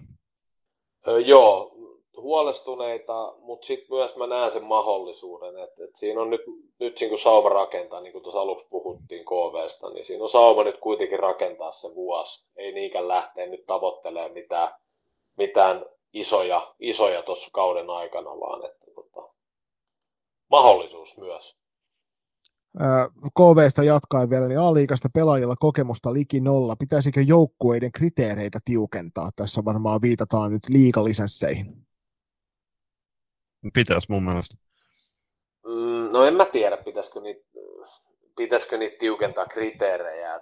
Tämä on just se, mistä pitäisi päästä eroon. Että, että mun mielestä me päästäisiin tästä eroon, jos meillä olisi vahvemmat noi, noi staffit noissa joukkueissa. Mm. Tämmöisiä niinku, tämmöisiä niinku floppeja ei pääsisi tulemaan. Niinku, tässä on nyt viime vuosina tuon peli kanssa. Sieltä se mm. naisten taustaryhmä vähän niinku purkautui. Nyt meillä on KV, naisten taustaryhmä on heikoilla kantimilla, niin se jengi purkautuu, että se jää liikaa niin seurapomo ja valmentaja väliin, niin se, se ei toimi. Et kyllä staffeihin pitää saada enemmän tehoa, teho, mm. että nuo joukkueet saadaan pidettyä kasassa. Mm. Mutta mut toisaalta, niin, mut tässä päästään taas siihen, että kyllä niihin staffeihin saadaan myös tehoa, jos, jos, se, jos ne taustat on kunnossa myös siellä junnopuolella. Kyllä. Sitten seuraavana kysymyksenä, mikä voi estää Tepsin mestaruuden keväällä? Pelaajien tyytymättömyys.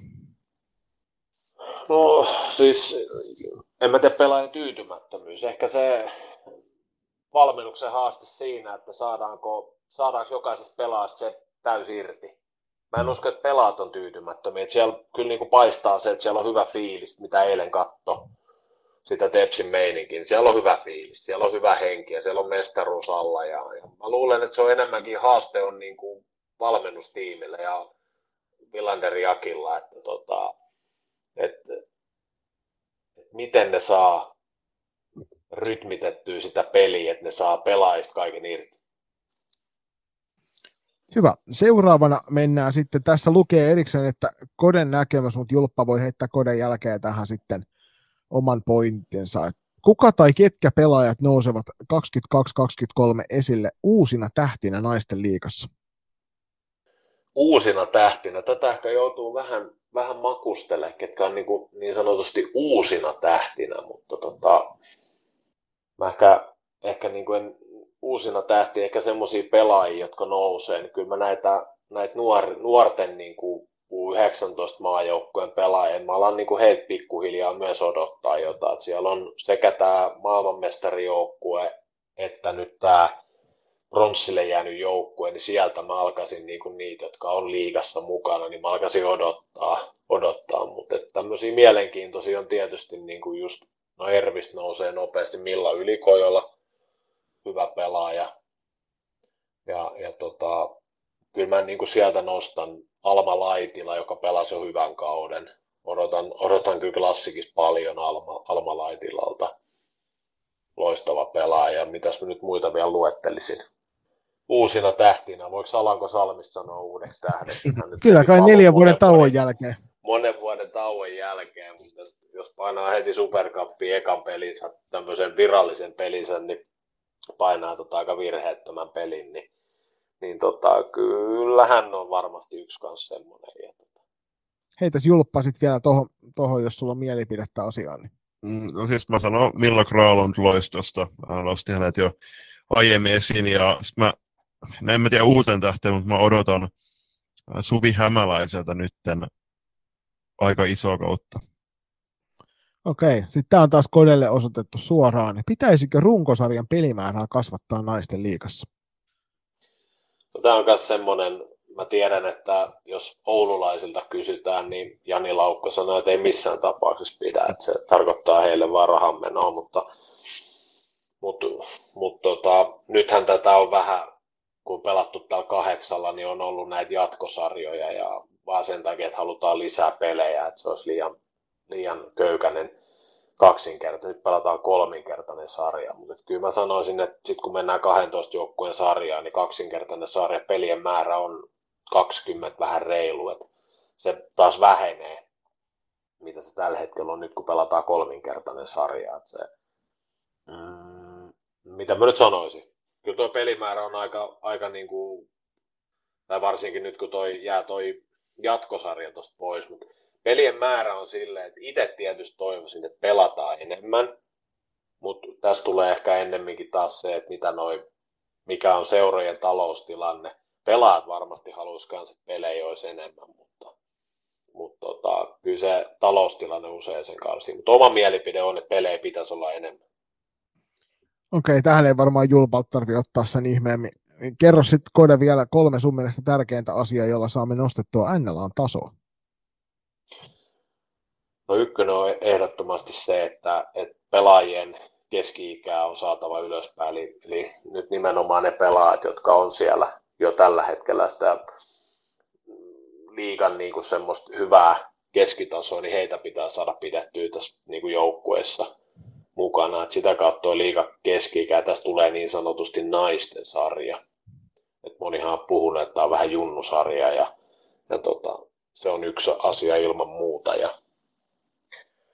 ja, ja sitten tietysti toi on paljon, paljon puhunut ton, ton staffien tärkeydestä ja sen, niin kuin, että missä kunnossa noin on noin joukkueiden niin kuin, taustat. Ja, ja kyllä mä nyt aika tietotapaa kauhuissakin on, kauhuissanikin on välillä katsellut näiden osan joukkueista, NLA ja NL, vielä NLA-joukkueidenkin taustojen niin kuin tasosta ja NLBstä. Että siellä mennään sillä yhdellä, yhdellä yhdellä tota, pakotetulla äidillä joukkueenjohtajalla tai isällä ja, ja tota, sitten iso seura määrittelee rahahanat ja siinä ei paljon ole niin kuin, sanomista. Et kyllä tuo on niin kuin se huolestuttava semmoinen, mihin pitäisi ilman muuta työdä vähän lisää, niin kuin, lisää laatua tuohon hommaan.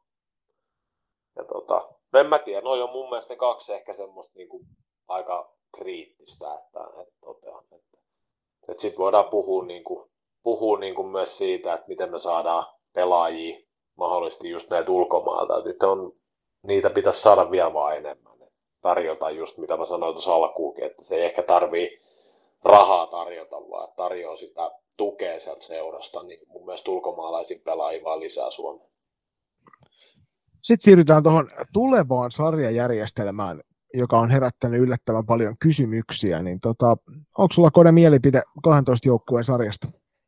No, itsehän mä oon ollut siinä tässä, tässä tota, kehitysryhmässä tästä asiasta, tätä asiaa niin kuin ehdottamassa ja ajamassa tähän 12 joukkueen sarjaan. Ja, ja itse on nimenomaan lähtenyt siitä, että on sen 12 joukkueen kannalla. Tästä nyt on paljon mielipiteitä siitä, että riittääkö se taso ja, ja niin eteenpäin, mutta mut kyllä kun mä katson noita muitakin, katson esimerkiksi Ruotsia ja no Ruotsin sarja on hyvä esimerkki mun mielestä. Siellä pela, pelataan semmoisia pereitä, eihän Turekruppenille tai Pixbulle on viime vuosina ollut nämä alemman kastin joukkueet, niin ne on ollut kaksinumeroisia, kun siellä on pelit päättynyt, mutta, mutta sitten mä näen, että mitä mun mielestä aika to, tai tosi hyvin tuo Kytöhonga Perttu nosti esiin tuon meidän siellä ryhmässäkin, että me nähdään tässä nyt sitten enemmän sitä kärkikamppailua, mutta me nähdään siellä keskikastissa tiukkoja pelejä ja, ja sitten myös siitä, että siitä putoamisesta ehkä mahdollisesti löytyy semmoista kova kamppailu. Ja, ja se on semmoinen asia, että me saadaan niin kuin joka tietyllä tapaa portaalle niin kuin kovaa kilpailua niin se asettaa myös sit sitä seuraa, sitä staffia niin kuin koko aika tekee entistä enemmän töitä.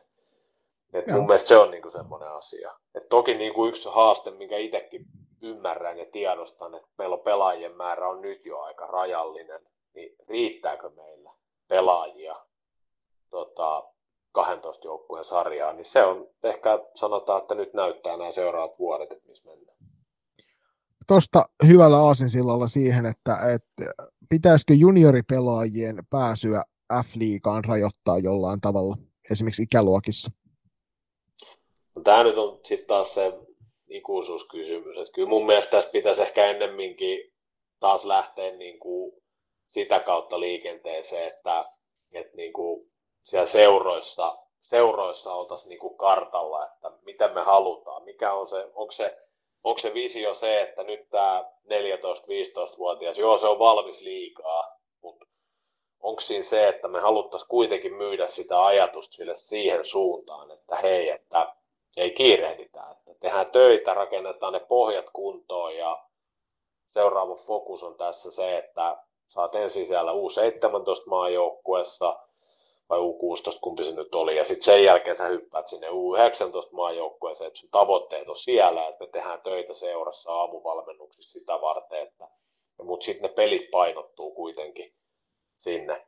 Ja siihen suuntaan mun mielestä tota olisi hyvä viedä. Toki niin kuin selkeä linja on myös se, että tällä hetkellä U19 maajoukkue suuri osa pelaa, pelaa F-liigaa, F-liigaa jo, niin tota, ja tietysti asettaa omat haasteensa, mutta kyllä se pitäisi siellä seurojen sisällä lähteä se tilanne siitä, että ei liian ahneesti nosteta niitä pelaajia, pelaajia tota, sinne liiga, liigapeleille.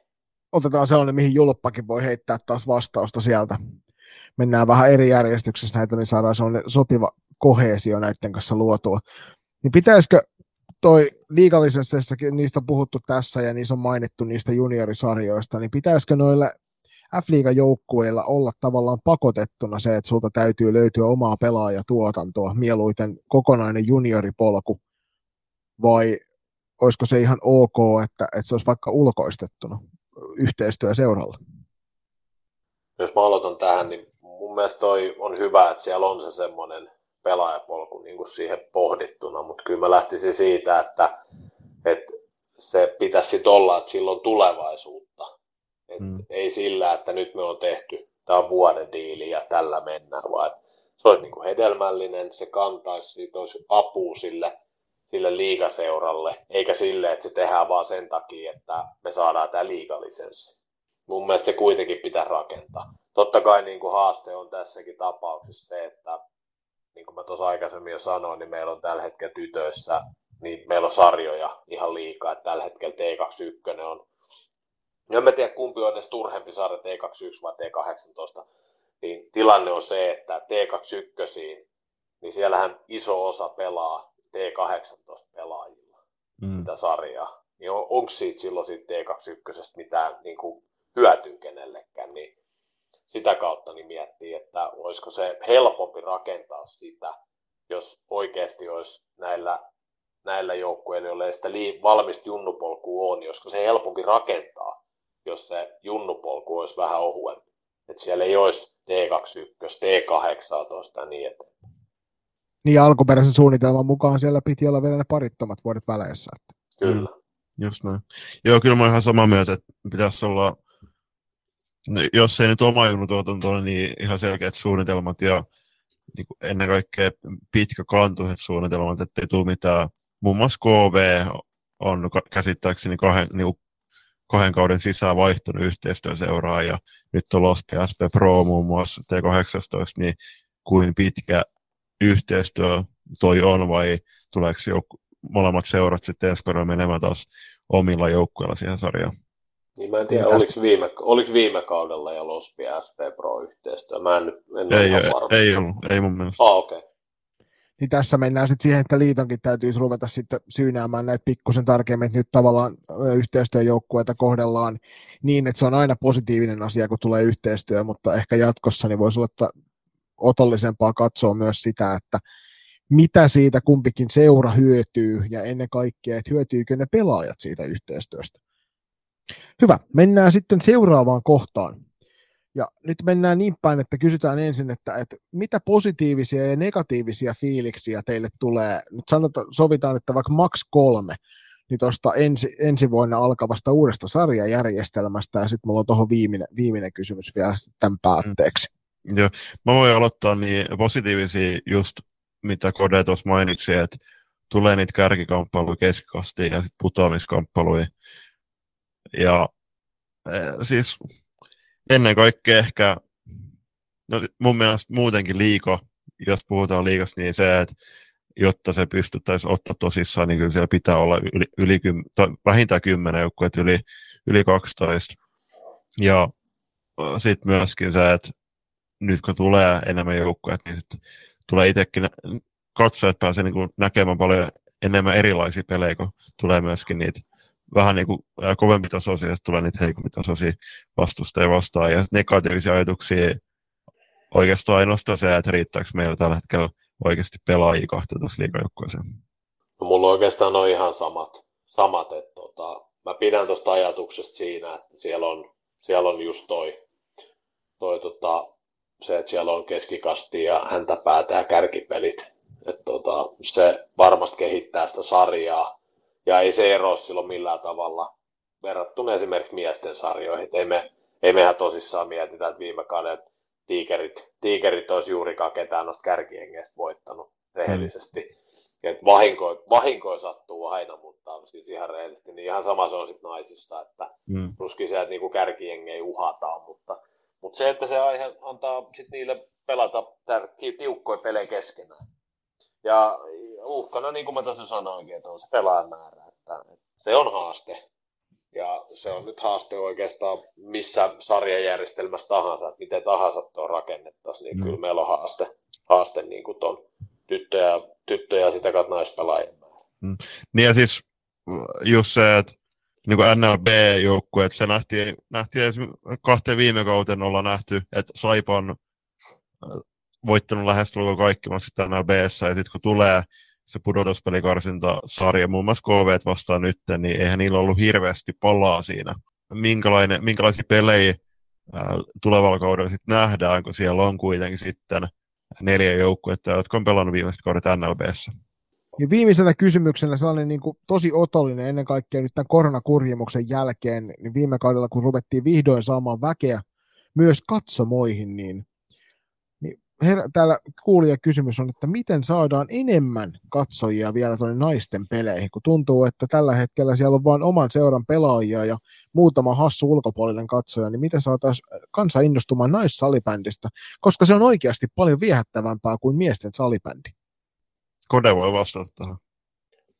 No somehan kasvattaa koko ajan niin kuin suosio. Ja kyllä mä, niin kuin se on nähty, että se on, tai sanotaan, että liiga, liiga-organisaatiot antaa sinne someen enemmän ja mä toivoisin, että sitä kautta myös sit niinku kannustettaisiin kannustettais, tota, porukkaa katsomaan niitä pelejä. Että kyllä tämä on, tää on vaikea. Tämä on monen, tää ei ole niinku ainoastaan salibändin probleema, vaan tämä on myös niinku monen muun lajin probleema, että, että, että miten me saadaan niinku porukkaa, porukkaa tuonne tota, hallille enemmän naisten peleihin. Että, tota, tuohon kun tietäisin suoran vastauksen, niin tota, olisin sen varmasti kertonut ja Porvoos olisi tupa täynnä joka pelissä. Et, tota, et, et, viime kaudella Porvoos tupa täynnä joka pelissä, mutta toi on haastava kysymys. Ja tota, on, niin kuin tiedän, että on Porvoossakin aikaisempi vuosina niin on mietitty erilaisia kampanjoita ja mä tiedän, että liigalla on näitä, näitä tota, että kauteen pitää järjestää tämmöisiä tapahtumaotteluita ja on, on otettu niin kuin noita päiväkoteja mukaan, että tehty päivälle siihen ensin joku tapahtuma ja sitten peli päälle.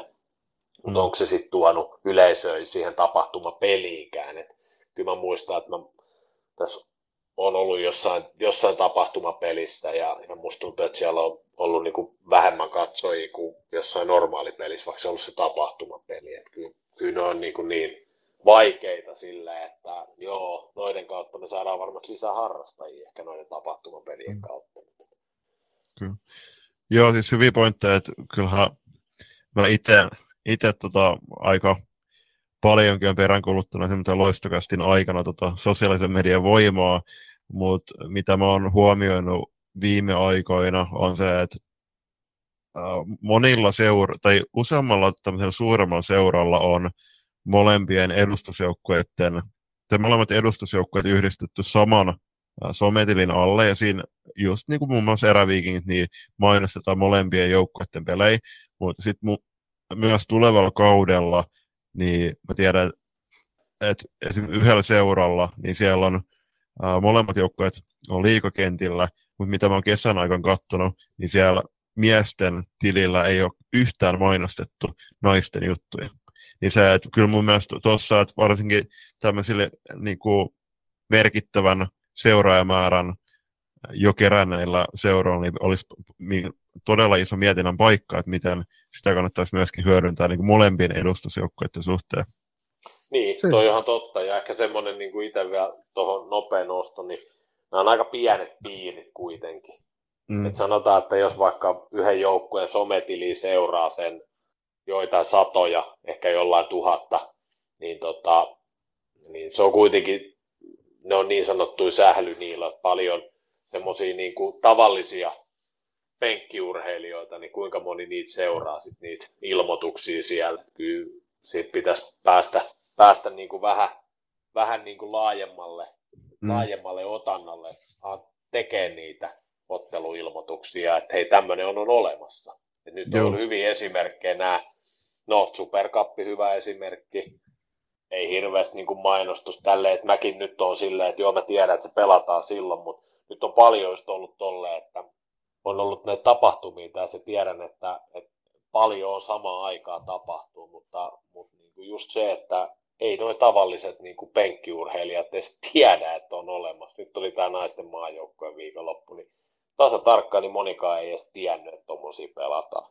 Joo, ja siitä joo, me keskusteltiin myös tästä niin kuin loistokastin nimikkosarjan uusimmassa jaksossa, ja on, oli tietoinen muun muassa se, että maajoukkueella oli 18 ottelua samalla viikolla, ja liitolla huomattavasti rajallisemmat resurssit verrattuna vaikka Ruottiin, mutta onhan se aika, niin kuin, aika iso sketsi, että mu, siellä on oikeasti maailman parhaimpia salibändipelaajia pelaamassa Finkampenia Helsingissä Porvoos, ja niitä ei liitto hirveästi, hirveästi ottaa huomioon, tai niin kuin, ei ehtinyt mainostaa. Mm. Niin kyllähän me, meillä on kuitenkin mediatyyppejä myöskin ottaa salibändipiireissä, niin noitakin kannattaisi ottaa oikeasti mahdollisuutena ja pyytää mm. vaikka apua. Mm. Eiköhän se ole herrat aika paketoida myös tämä toinen puolikas tästä NLA-ennakosta. Tähän tietysti iso kiitos Jukalle siitä, että tulit meidän vieraaksi. Tämä oli hieno reilu kolme tuntinen, mikä ollaan tässä saatu sun kanssa keskustella. paljon on taas opittu lisää asioita salibändistä ihan toisella tavalla. Niin iso kiitos, kun tulit meidän kanssa hypöttelemään. Kiitos oikein paljon. Oli ihan hauska, hauska vähän puhua sählystä, kun nyt ei, ei tässä hirveästi ole tullut, tullut tosissaan kesäaikana niin puhuttua, tai normaalia vähemmän tullut puhuttua sählystä ja ihan seurattuukin. Kyllä tässä on, on välillä tietokoneella tullut kateltua vanhoja, vanhoja tota, kansioita noista menneistä kausista ja siellä on kuitenkin sarja, tai anteeksi, tota, kausisuunnitelmia on tehty, niin kyllä se on vähän orpo ollut silleen, että nyt ei ole tälle kautta minkäännäköistä kausilakanaa tai kausisuunnitelmaa tullut tehtyä tai katsonut, katsonut miettinyt, että onko tarviiko pelikirjaa tehdä jotain muutoksia. Niin ne on, kyllä tässä on vähän silleen ollut välillä, että peukaloit on pyöritelty.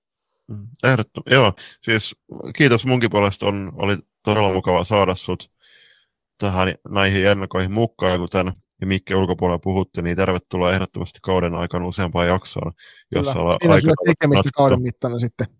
Ei tarvitse pyöritellä peukaloita, kun tulee tänne spekuloimaan. Joo, olen käytettävissä. Ei mitään, Joo. jos vaan aikataulut saadaan sopimaan, niin ilman muuta. Yes.